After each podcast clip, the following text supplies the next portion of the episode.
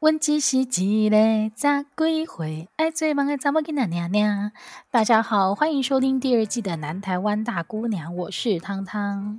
我是球球。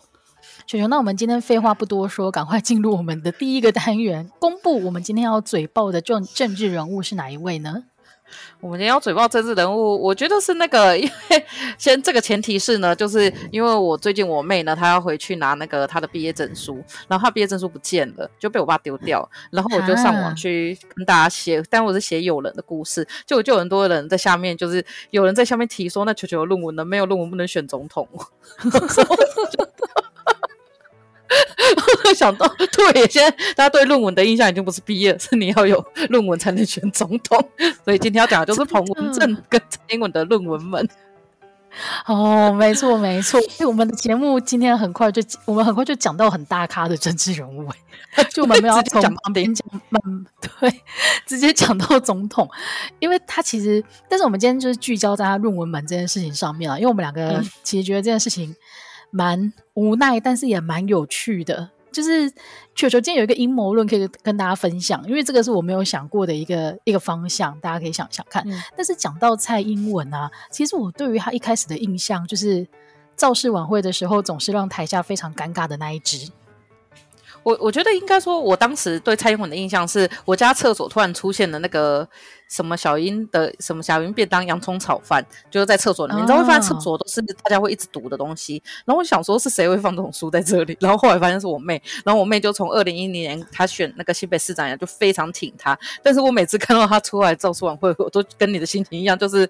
Hello，就是你可不可以去上一点那个 陈菊的那种，就是声音表情的真的？哎、欸，所以妹妹是是很早很早的英粉哎、欸。但是我、嗯、很我刚刚想提的就是，你刚刚提到另外一个人物就是陈菊，因为陈菊就是我印象当中比较传统的民进党型的政治人物，嗯、就是他比较会诉诸，就是例如说情绪啊，然后悲愤啊，然后爱表爱要把那个票给催出来的那一种，就是基本上 如果在那个造势。呃，晚会的场合有陈菊的话，你就会觉得哦，那个气氛超热，因为他真的非常非常会讲那一种打雷公哼哼，然后下面的群众就会非常非常的激昂。但是蔡英文他每次如果在讲这些用字的时候，我都觉得超尴尬。对，因为因为我觉得那个完全不适合他，就他也其实也想选过，也想表演过，但是不太适合。后来我觉得他找到自己的方向，就是那种带有就是呃。尴尬气氛的，就是 的那个社群人物，就是我觉得他自己把自己转型了，这转型其实转的蛮成功，因为他也不用去改他讲的话。对，我觉得非常庆幸的是，幸好他后来遇到就是在网络上面弄政治操作这这个市场崛起，所以他的这个特色反而可以把它包装成包装成好像哎，他跟他跟他的群众之间的一种默契。但是如果是传统的那个场合的话，他真的是超尴尬，因为他只要就是嗯，就是他的东西你会觉得很有气无力。对，其实我们有帮他选过很主席之类的，但是他就是念不出来，然后念出来，他一开始还会说这个字怎么念？现主时是现在吗？还是什么东西？然后后来我们想说算了，不要写这些东西啊，这些东西就比较适合陈菊跟苏贞昌。真的，蔡英文这个真的没办法。然后我对他的另外一个第一印象就是，其实他都在讲民众听不懂的话，哦，就是很难的东西，就很学者。就是我觉得他跟林佳龙之前其实都有同样的问题，就是他们在讲的东西没有人听得懂。其实陈其迈以前也是，他也是讲给自己懂而已。嗯，然后后他们才会讲一些别人听得懂的话。应该是说，可能他的人生历练当中，当学者有一段很长很长的时间，所以会听他讲话的人，可能都有一点，呃，准备好要接收一些比较难的知识的那一种心理状态。但是这不是不适用于一般群众，所以其实一开始他，例如说他在讲政策的时候，他就会很认真的，或者只他。也不可以说他很认真，我觉得也可以说他不够认真，因为他并没有把自己要讲的东西，就是转换成大家听得懂的语言。所以一开始我觉得他讲的话真的难怪会没有选票，因为其实大家真的觉得他讲的东西太困难了。然后对应到的另外一个极端就是国民党的那个韩国瑜先生，韩国瑜就是不管是多困难，然后多复杂的议题，他可以包装成 slogan 的那种宣传方式，所以大家就很爱他，你知道吗？玉康跟塞子，那个真的，我真的现在是觉得很厉害。哎、欸，你回头来看，我觉得韩国瑜才是行销奇才耶。他真的很厉害，他豁出去钱进来，台湾发大财，跟选举就是票多的赢，票少的输，这几句话真的是废话，但是是一个很厉害的干话行销，就是他把这整个就是很难的东西讲得很简单，比如说豁出去钱进来，高雄发大财，其实这个东西你在台北讲，台北人不会有什么感觉，可是你在高雄讲，大就很理解，就是哦对，因为高雄就是有港，你东西出去就是进来，你就会换成钱，对，但是台北人不会有感，所以他很发大财。对对对，然后或者是他后面那个什么，他那个诶，爱情摩天轮，其实你在台北讲也没什么感觉，因为我们其实对摩天轮印象很就很不深。但是高雄确实是有梦时代的摩天轮，诶，是梦时代嘛？嗯，对，是梦时代。所以，所以其实我觉得他的行销走的蛮在地化，虽然就是真的很干货。怎么办？我今天比较想聊韩国语，我觉得蔡英文真的很无聊哎、欸。我们直接聊到韩国语了。不行不行，我觉得韩国瑜是个非常非常经典的政治人物，我们一定要选一个良辰吉时再来聊他。就是在讲那个县市首长，然后再来要讲下一个总统的时候，其实就可以聊他了。哦，原来你心里面默默的有一个 schedule，我都不知道哎、欸。我我觉得他应该还是会出来选县市首长或总总统啊。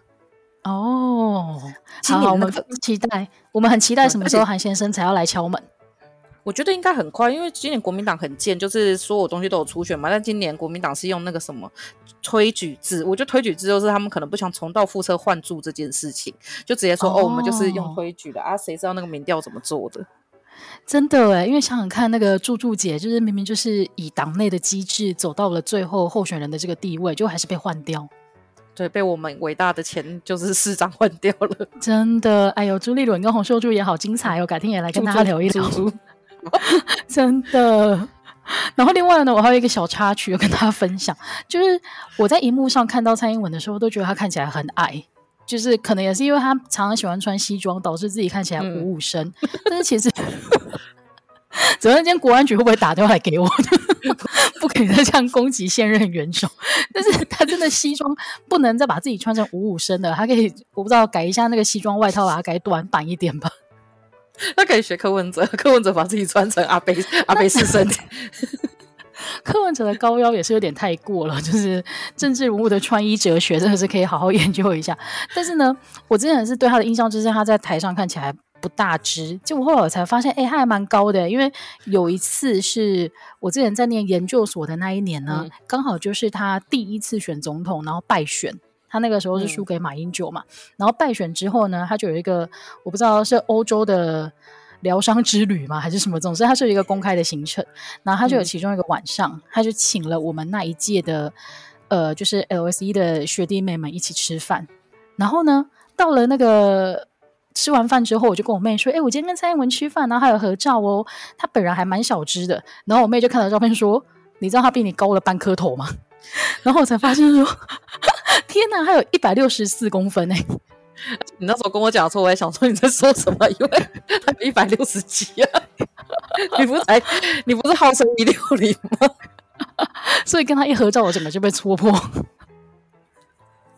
而且那时候我们就是因为其实，在总统要站上去前，就是他们要上去，不管去什么场合，其实都我们都要去量，就是比如说灯打下去会不会照到他眼睛，他会睁不开，或者是说会开始老把油。尤其是年纪越大的话，我们那个灯，包括我们要调十度、二十度的灯，就我觉得这个都是学校不会教，嗯、但是你到现场就会。然后那时候我们就会有同事，就跟他身高比较像的人就去当他，然后就是看照下来的。就后来有几次以后，哦、后我们才发现，其实那个灯还是要暗一点，因为上去的同事大概只有二十出头岁，他蔡英文已经五十。以上，所以那个眼睛的那个可以成光力是不太一样的。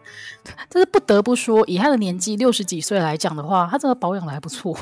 哎，对，其实看不太出来。而且我觉得会看起来他比较矮的原因，一个是西装，一个是因为国安局的人，国安会就是他旁边有随扈，一定要比他高。所以像呃李登辉非常的高，李登辉好像有一百七十、一百八，反正他非常的高，所以他旁边的就是那些随扈就会比他更高。所以说，哦，普遍来讲，他会觉得。李是李登辉的随扈比陈水扁，然后又比那个蔡英文的长得还要帅的原因，就是因为这样子，他 非常的高。对，所以像大家对那个什么蔡英文的随扈有印象，就是那个飞鹰，就倒三角造型的。但是其实就是普遍他只能找到一百七十左右就可以了。但是李登辉有交到一百，就是很帅，又高又帅。这真的是我没有想过的问题耶，但是你提出来就是真的超有趣的，而且我觉得如果想要考国安单位的那个考生啊，他们轮到那个长得比较矮的总统，我说应该觉得很开心吧，就是 门槛可以稍微降低一点，我们的机会来喽。真的。然后接下来我们就要进入今天节目的主轴了，就是论文这件事情。就是 我想讲这个的原因，是因为我觉得，因为从之前开始吧，他开始选总统开始，然后那时候我就每次会问你说，哎、欸，所以蔡英文你到底有没有去看过他的论文？因为我觉得他一整个已经到超闹，然后到上个月还是这个月的时候，就是 LSE 不是直接 就是发了一个公告，就是说他真的是有在这里毕业的。我觉得我们到底要多丢脸？但是我觉得其实整个伦敦大学都可以不用回应这件事情啊，因为这根本就是。我不知道哎、欸，就是台湾的呃国内的人自己在那边吵吵闹闹，然后再逼就是对方一个学术单位给一个交代，然后你还真的理他了，你干嘛理他啊？我觉得是因为应该是我记得好像有有人一直去申请，一直去申请哦的原因。你说就像写那个客诉的那个信，然后写了两百封之后，他终于受不了，一定要回你这样。对啊，或者是说，就是在他们的 schedule 机制里面，就是你不是说他们处理一个东西会处理超久吗？现在可能他们才回过神，就是啊，时间到了，又开始处理了，然后就发了一个公告。你说那个英国人突然间说啊，按照我们英国人这个优雅的步调，这封投诉信已经寄来了两年左右，我们也该处理了，这样子。所以他们战争可以打百年，我觉得原因是因为很懒吧。我自己在想，道理有道理。然后他们的对手也是个很慵懒的法国人，所以两边就打很慢，这样 打了一百年。打他们干嘛打？现在觉得很疯。但是其实像就是，就很多人就会开始就是去说，为什么就是彭文正啊要一直咬死蔡英文这个？因为这个已经到了有点，就是大家都把它当笑话看了，就觉得说好好笑，就是明明他就一定是有毕业的，不然怎么会取得这些资格？然后有超多阴谋论。嗯、但其实呢，就是其实他到最后呢，其实最大的一个就是大家最常在讨论的点是说，其实这背后是独派的阴谋。因为大家记得，就是说蔡英文从开始选举开始呢，其实独派像辜政。辜辜什么的，我有点忘记了。就嗯，辜政府，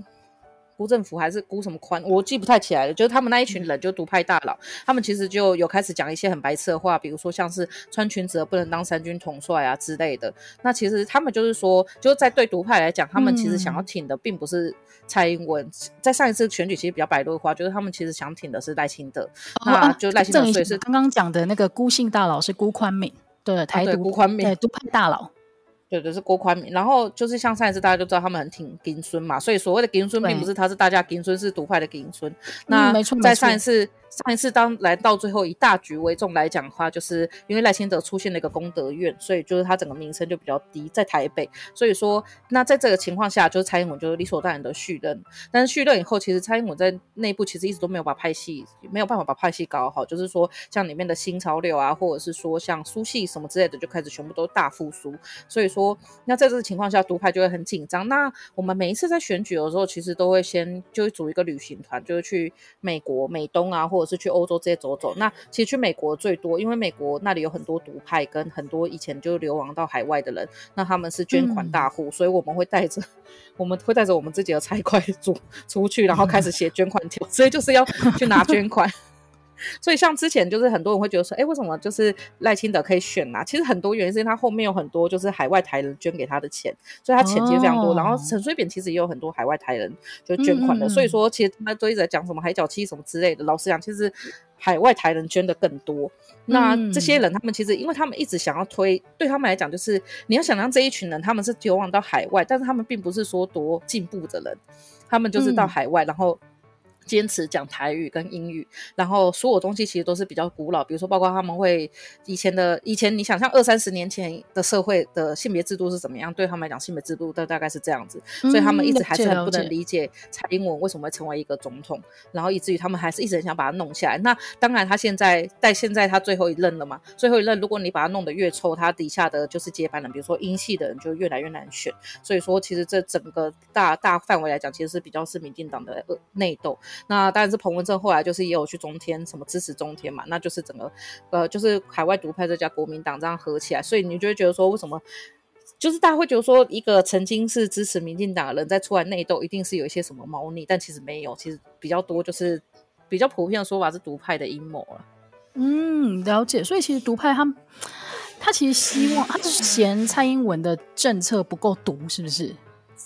诶，一个是说他们有几个比较大政策，一个他是他们希望台湾独立嘛。这个现在如果提的话，我觉得，我觉得 就觉得白痴啊。而且老实讲，我觉得这些独派如果要提台湾独立，就给我回到台湾了。就是真的 在海外提台湾独立，真的。对啊，就是说以前可能黑名单什么，我想啊，你们就也活着，然后我们在这里面了又不是该死。然后再来就是说，他们希望有几个有几个啦，一个肯一个是希望二二八事件那个促转会可以更就是更就被释放那些真相，但是，是其实我没有讲，就是说那些真相可能有些涉及到现在的人，那你释放其实对这个不一定好。嗯、然后再就是他们希望可以就是赦免陈水扁。哦，但这个他们要求的东西其实都是争议性很高哎，而且甚至有一些是跟现在的法令是相冲突的。嗯，所以我觉得就是因为里面内部本来就是有，就其实对国民党来讲也是啊，就是黄复兴就是非常极统派嘛，所以说像我们这里面就是民进党也有极独派，所以其实我觉得里面内部争议就是只是有点台面化而已，就是在现在选举上。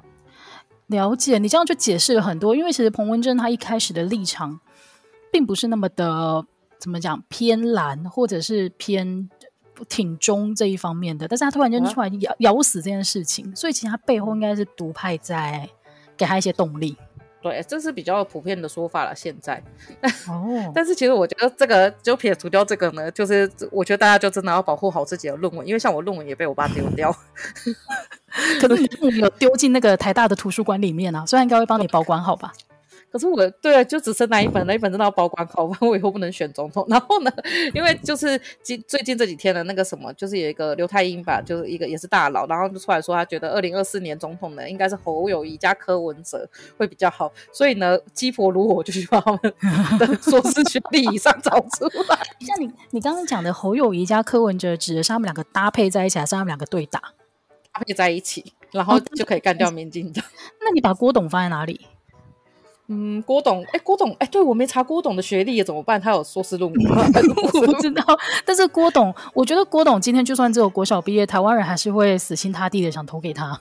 平常说我们一直讲王永庆是什么卖米致富，结果忘记他三老鼠的故事。对啊，就是郭台铭他没有在，因为他没有在跟你强调他的学者背景啊。蔡英文就是因为他一开始都是说，哦，他过去都是在做学者、做有研究型的工作，所以他的论文这件事情好像才会比较值得一烧。嗯、但你刚刚提到你有去查那个侯友宜加柯文哲的学历，那柯文哲应该也是因为柯文哲这 NG 一四九案子就其实有跟他学术背景有关，但我还是去查了他们一下。但我觉得他们两个比较好解决，因为都是台湾的学历，所以不会有那种就是要跨一个国去解释的哦，了解了解，所以是提醒这两位候选人，如果要选总统、副总统的话，学历要那个你的论文要准备好，啊，你的口试委员也要联络好，哎，然后叫他们活久一点，就是因为他们的命太超死，不然没有人可以出来讲这句话。而且我发现你的口试委员吗？我口试委员就是那个曾艳芬老师啊，然后蓝佩佳老师，还有一个忘记自己是我口试委员的老师，我就不讲是谁，就之前中山大学的那个就是系主任，班长的时候学系的系主任，而且我那时候就跟老师说，老师那个要录口试，老师说啊，什么是今天吗？我在玩，他们在日 日本，我傻眼，好开心哦。但是我想想为了去为了去日本，然后忘记你的口试，好像还蛮合理的。也是蛮合理，因为本来那时候就是用视讯口试，然后想说就是 找个咖啡厅，还是可以口试。所以我觉得老师就是那个战火就比较就是熄灭一点，就没有那么猛烈。可能他本来也真的真的，而且他可能心里有一些亏欠，就是哎呀，我居然忘记了，那我就不要问你太刁钻的问题好了。对，而且哎，我现在发现一件事，你不觉得在台湾就是这几年要选总统的标配很高吗？就是好像都要是当个博士才能选总统。哎、欸，真的，我不懂，就是大家为什么要这么在意这件这件事情、欸？哎，因为大家可能就不想看到总统在台面上被呛吧，嗯、就是被呛。所以你如果有一个国小毕业哦，所以以前陈水扁那种，呃，哎、欸，可是他学历也很高，就是台湾总统，对对对对对对对，而且好像蛮厉害的，大学未毕业就先考到那个律师执照，这件事情是蛮厉害的，超强。对啊，想想看他那个年代，啊，但是我觉得像最近的话，因为像从之前开始选举的话，因为今年也要选举嘛，然后这前就是超多超多那个什么，就是奇怪的消息啊，就假消息，台湾成为假消息的中心嘛。然后呢，嗯、就是我最近就是因为我每天都会关心那个 Michael Pen，就是那个。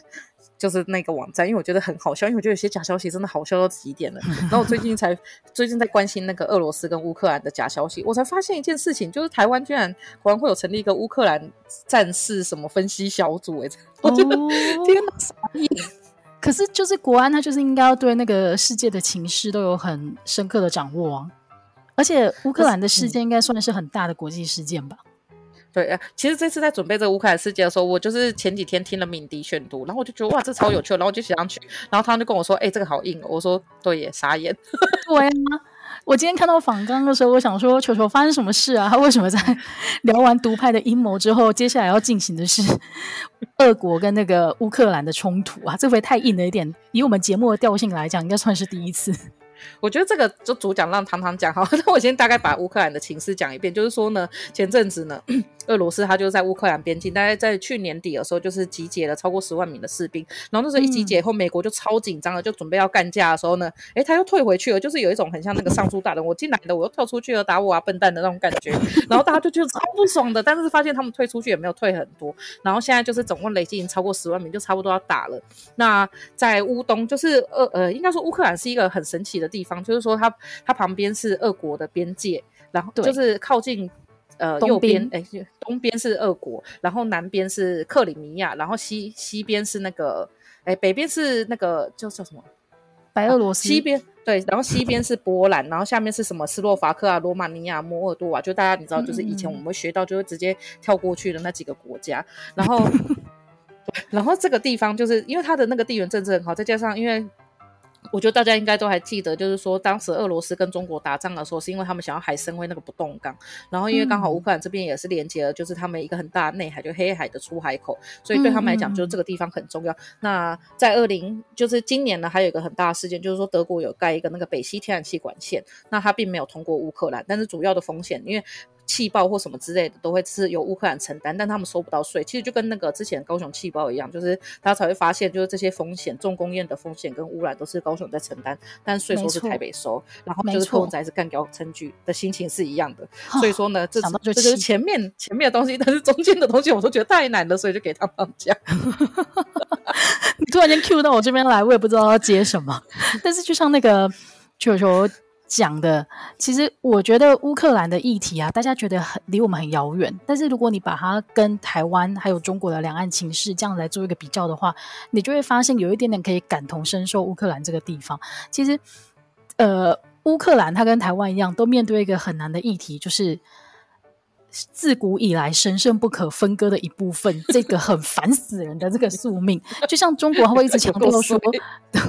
中国他会强调说，哦，你们也是使用中华文化，而且你们你看你们也是用讲中文啊，然后用中国字啊，甚至你们还会拜孔子，这些东西难道不就证明了我们是同一个国家吗？再来，你们是因为之前打败仗，所以才被分割出去，现在应该要回来啦，我们就是一国的各位同胞。其实乌克兰他也面对这些事情，因为他。刚刚球球念的那一大片欧洲的领土，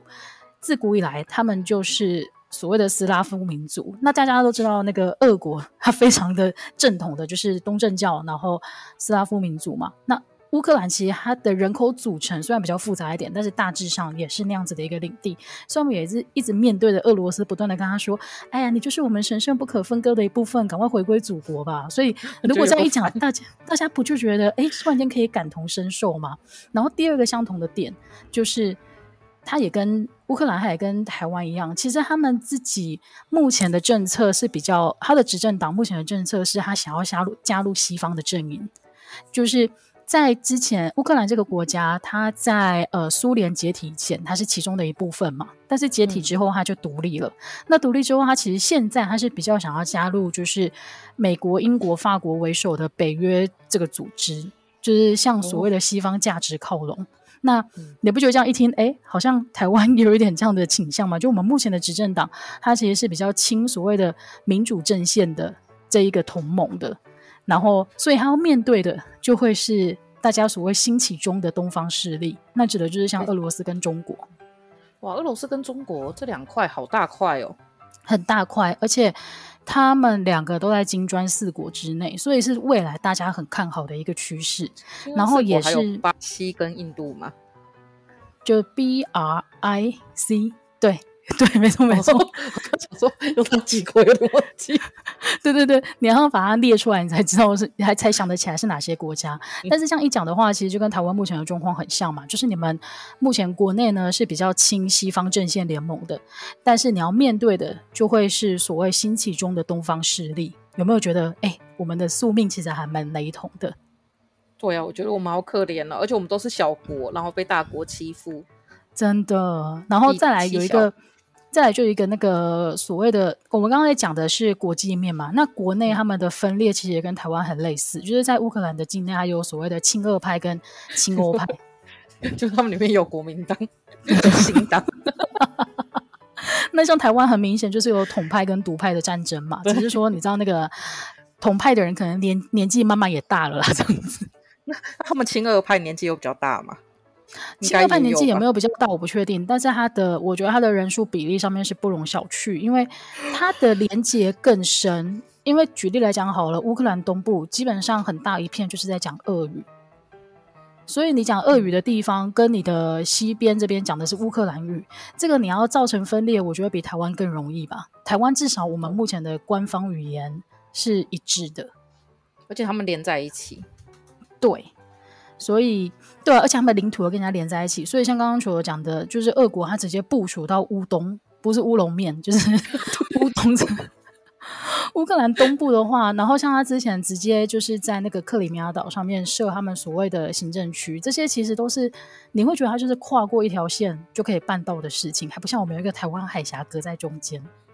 哎，但我觉得他们那个很危险的，对因为就以乌克兰讲，他如果是被连接到就是克里米亚的话，基本上他的就是整个出海口都被挡住了，然后他们就只能靠东，就是更西边来的货运，不然他们会整个被卡死。但是现在看起来，嗯、就是西边这边也有可能会被煽动嘛。对啊。所以那边的情势真的是还蛮紧张的。然后最后一个，我觉得两边可以做比较的一个点，就是那个西方列强的态度。因为我们刚刚有提到说，乌克兰他会这么硬起来，就是因为他目前的执政党他想要加入的是那个北约，就是西方的阵线联盟。嗯、但是我们可以看到西方的西方的一些反应，就是。都有一点好像我要挺你又不挺你，就是有一点这边摇摆不定的那种感觉。就例如说，之前德国你会觉得，诶，他跟他的距离比较接近，那他如果愿意给他一些军事上的声援的话，其实对乌克兰来讲是一个蛮蛮有利的强心剂。但是他又没有办法做的很明确，说直接给你军务，他只能给一些看起来好像没什么战斗力的呃后备的资源。但是这件事情又可以连接到说，刚刚球儿讲的就是天然气管这件事情，因为其实，嗯、呃，德国它目前有一点点在依赖来自于俄罗斯的这种天然资源，所以它其实不敢跟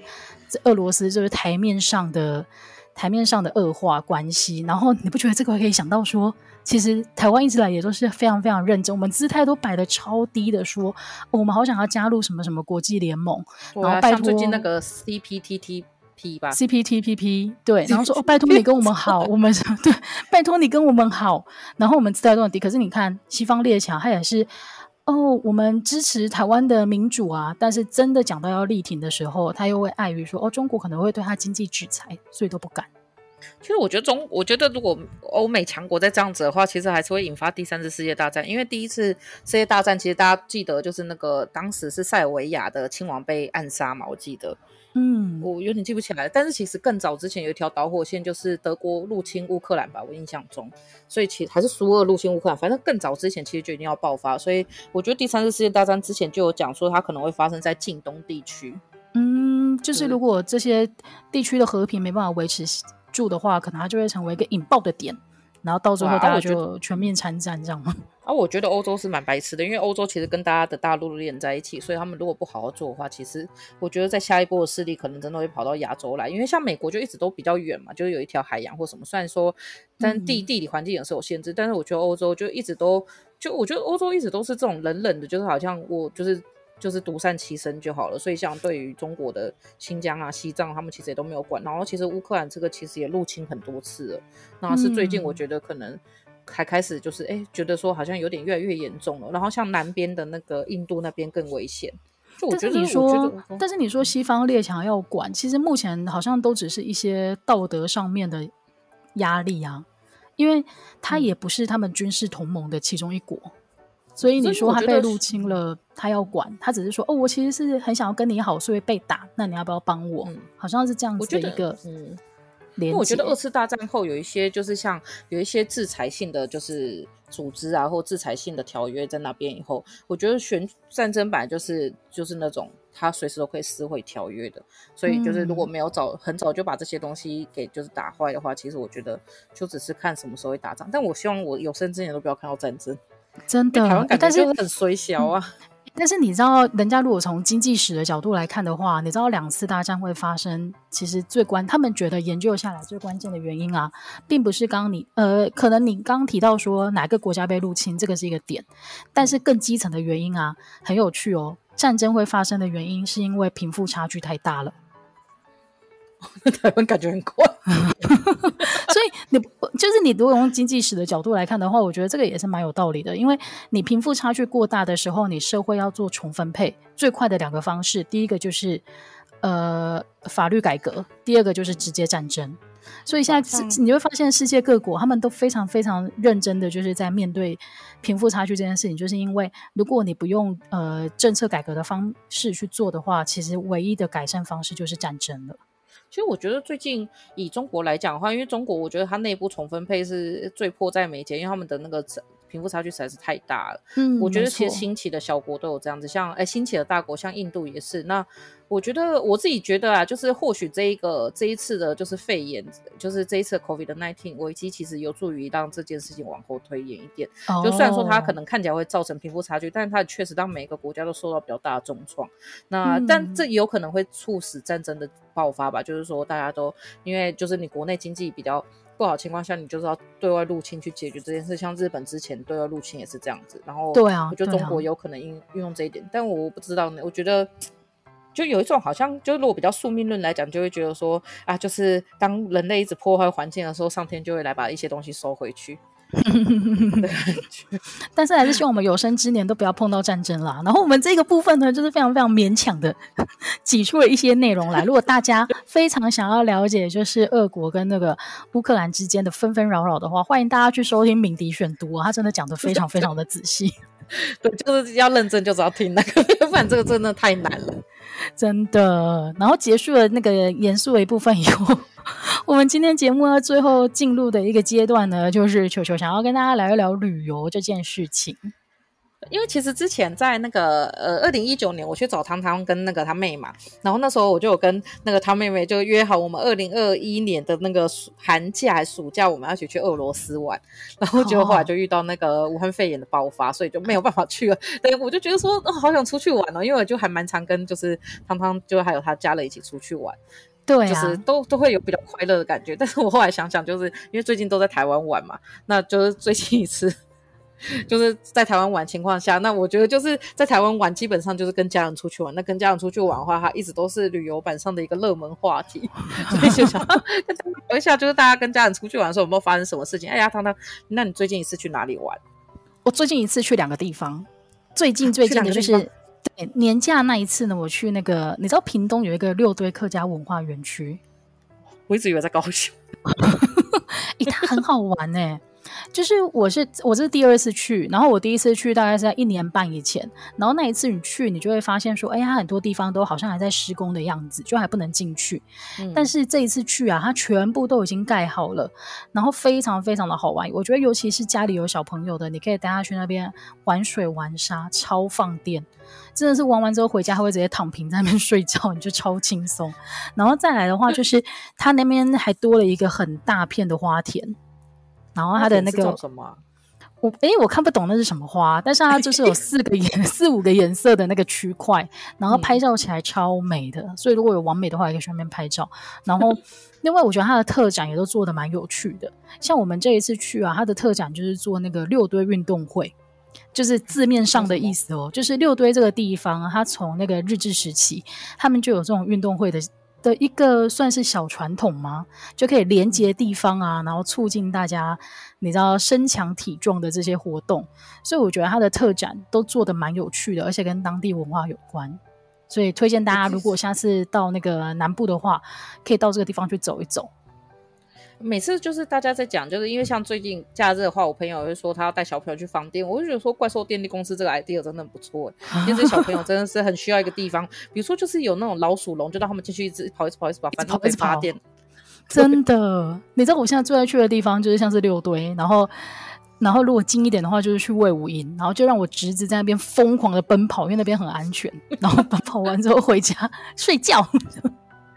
哎、欸，真的，我我觉得好可怕哦！就是我之前之前那个什么哦，之前我在魏武营工作的时候，就是那里不是有一个斜面墙吗？然后就有些小朋友会爬上去爬下来，然后就有人呢，就是很靠背的去检举说，这里怎么可以让小朋友这样跑跑跑跑？然后最后我们还要发一个声明说，我们这边什么都可以做，因为这就是一个大家的亲子园区，大家都可以在那里跑。如果你要跑到最上面，然后再往下跑下来也可以哦，还可以练极限运动。真的，怎么会有这么那些人？他一定是没有养小孩。就是这个小孩愿意奔跑的时候，我们是不会阻止他的。而且，如果养小孩后，我现在都觉得说，那种路面的人行道啊，跟旁边应该有一些就是比较高的架子，让他们可以直接在那个，你不要跑大跑特跑，随便你要怎么跑都好。然后就是就是你要过马路的时候，再把那个架子按下来。那 我觉得小朋友很危险。哎、欸，但是你讲到马路啊，我真的觉得开始就是家里面有小朋友之后啊，我才发现台湾的那个人行道真的很烂哎、欸。嗯，就是他动不动。嗯，例如说几个点，嗯、第一个是都会有摩托车停在那边，所以你可能推那个小孩走一走之后，你就要绕到马路上走，要不然你走不过去。然后再来的话，就是除了一个摩托车以外，你会发现，因为骑楼呢，它基本上是每个人自己家的门口，所以你就会看到每一家的那个高度不一样，然后你根本就不想要走那个骑楼，所以有时候你会看到那个妈妈走在马路上，你觉得很危险，但是她真的是真的是不发抖啊呢。而且马路其实很热诶、欸，就是高雄非常的热。没错，所以如果说呃有相关单位听到这一集的话，就是请请请协助改善这件事情。而且前几天我看到欧阳靖有分享一个，就是他不是让他儿子背着，诶儿子还是小孩我忘记了，就是背着一个那个。背包，然后后面有牵绳嘛，就很多人说什么这样很像遛狗之类的，然后就出来就是怒对这些人。我觉得没错，你知道，就小朋友真的很可怕。就是我跟我朋友出去的时候，你真的就是你没有办法有一秒是休息的，就是你只要稍微就是，比如说你拿起一个咖啡，稍微没有看到他，他就会去某个地方受伤。没错，小朋友是从小到大都要经历过？就是他们比如说要早死一百次才可以长大之类的 闯关很可怕。而且他们会出现在任何像我同学上一次来我们家玩，我们家这已经是个超安全的地方，但我就突然听到砰一声，他一个人爬去那个椅子的后面，然后往后就是倒，然后去头就后脑勺去撞到后面。对对，就是小朋友会有很多你想不到他怎么会出现在那里，以及他为什么要做这件事情的时刻。为什么？我觉得好神奇哦！小朋友，那个改天就是请你朋友来担任我们节目嘉宾，聊一聊他那个育儿的甘苦谈。真的，我觉得生育率下降真的不是 不是开玩笑，真的没有办法。分享我最近去的第二个地方，第二个地方就没有小孩，我觉得非常的快乐。第二个地方就是我这个地方好像红很久了，但是我第一次去就是台南的那个四草绿色隧道。在哪里呀、啊？哎、欸，它很有趣哎、欸，它很有趣哎、欸，它就是如果你 Google，你可以看到照片，然后还有那个台湾小亚马逊的美称，但是我没去过亚马逊，所以我不知道 到底长得像不像。但是它很很美的地方是，它是一条河。应该是河的大小吧，然后听说它的水是从台湾海峡进来的，所以它其实是有连接到出港口、出海口的。然后呢，它的特色就是它两边的树呢都会往中间长，所以呢，基本上你如果船开过去的时候，你就是被那个绿色的隧道这样包围起来。然后它那个树叶呢会离你很近哦，就是它的那个呃，就是你基本上有时候你经过的时候，你可能头要低下来才不会撞到它的树干。然后我觉得全程玩起来。很漂亮，然后拍照什么的也好看，然后重点是很放松，你就是坐上去，然后开始听介绍，然后就走那条河这样子。但是唯一的缺点就是，我觉得它的时间比较短啊，就是它全程玩完之后就不到一个小时。嗯、呃，那那它附近还有什么？没有。附近有一个很大的庙，这样子，所以等于是你你要你要就是开车开到那边，然后玩一个不到一个小时的行程就离开。但是那一个小时我觉得是很值得，只是如果可以再长一点的话就更好了。那你可以去旁边的庙拜拜，可以，你可能就多一个行程去那边拜拜，而且那座庙很大，所以表示它的香火应该也是蛮旺、蛮蛮鼎盛的。那这好像不错呢，改天也想去。那球球最近去了哪里玩呢？我才刚从那个，就是在录音的这一天，就是我才刚从那个，哎，前一天吧，就是刚从那个苗栗回来，我们去那个呼啦庄园露营哦。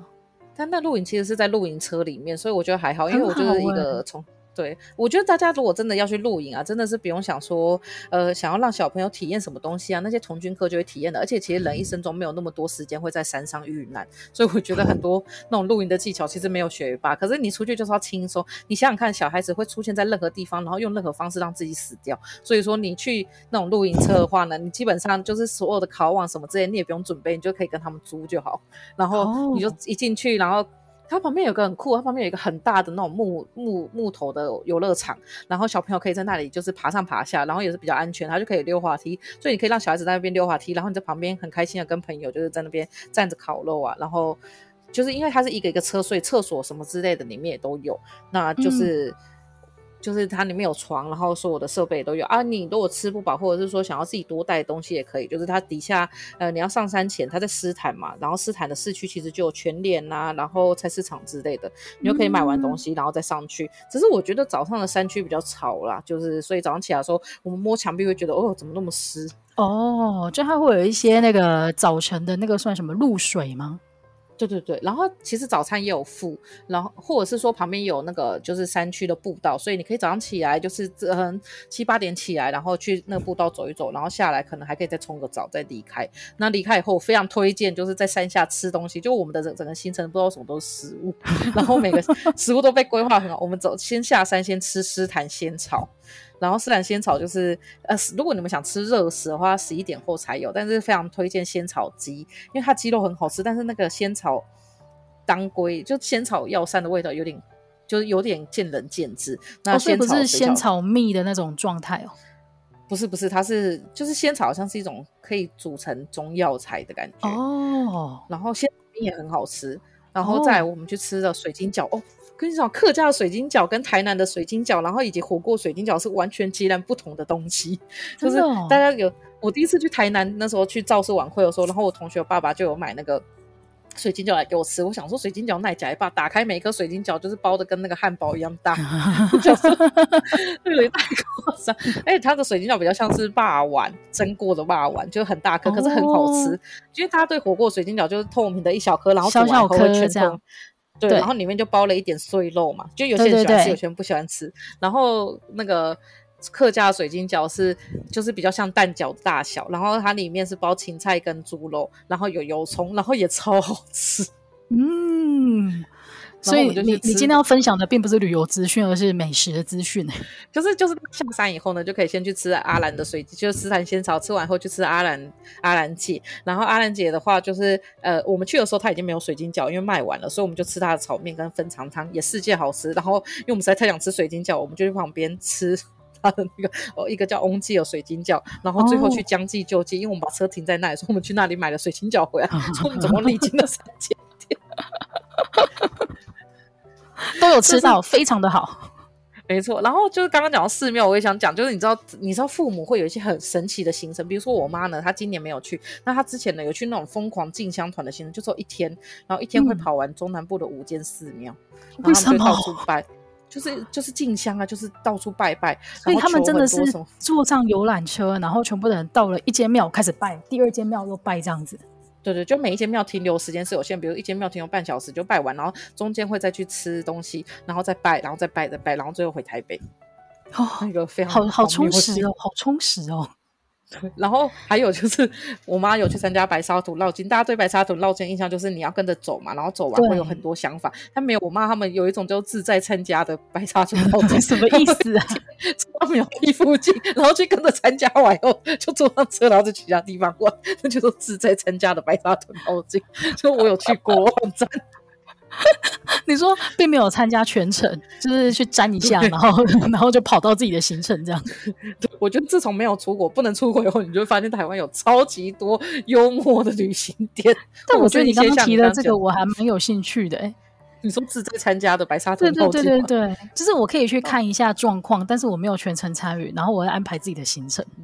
哎，那还是我们就下次就一起去那种自在参加白沙屯。好好，我觉得这个听起来很有趣。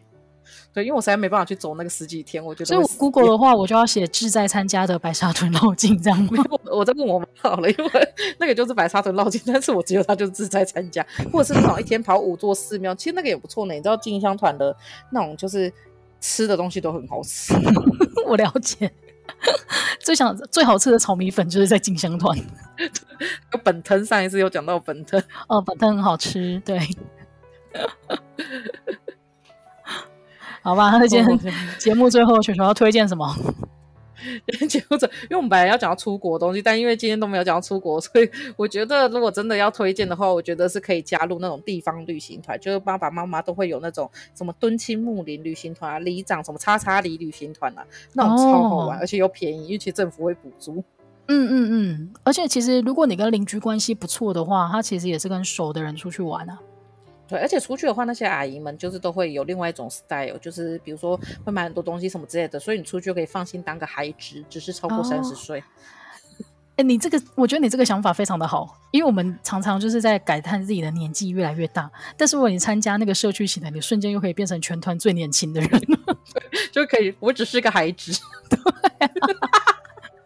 好，那涛涛今天要推荐的呢，就是 repeat 我刚刚讲的。如果大家对于俄国跟乌克兰的情势非常有兴趣的话，欢迎去收听敏迪选读，好不好？他做的比较详细啊。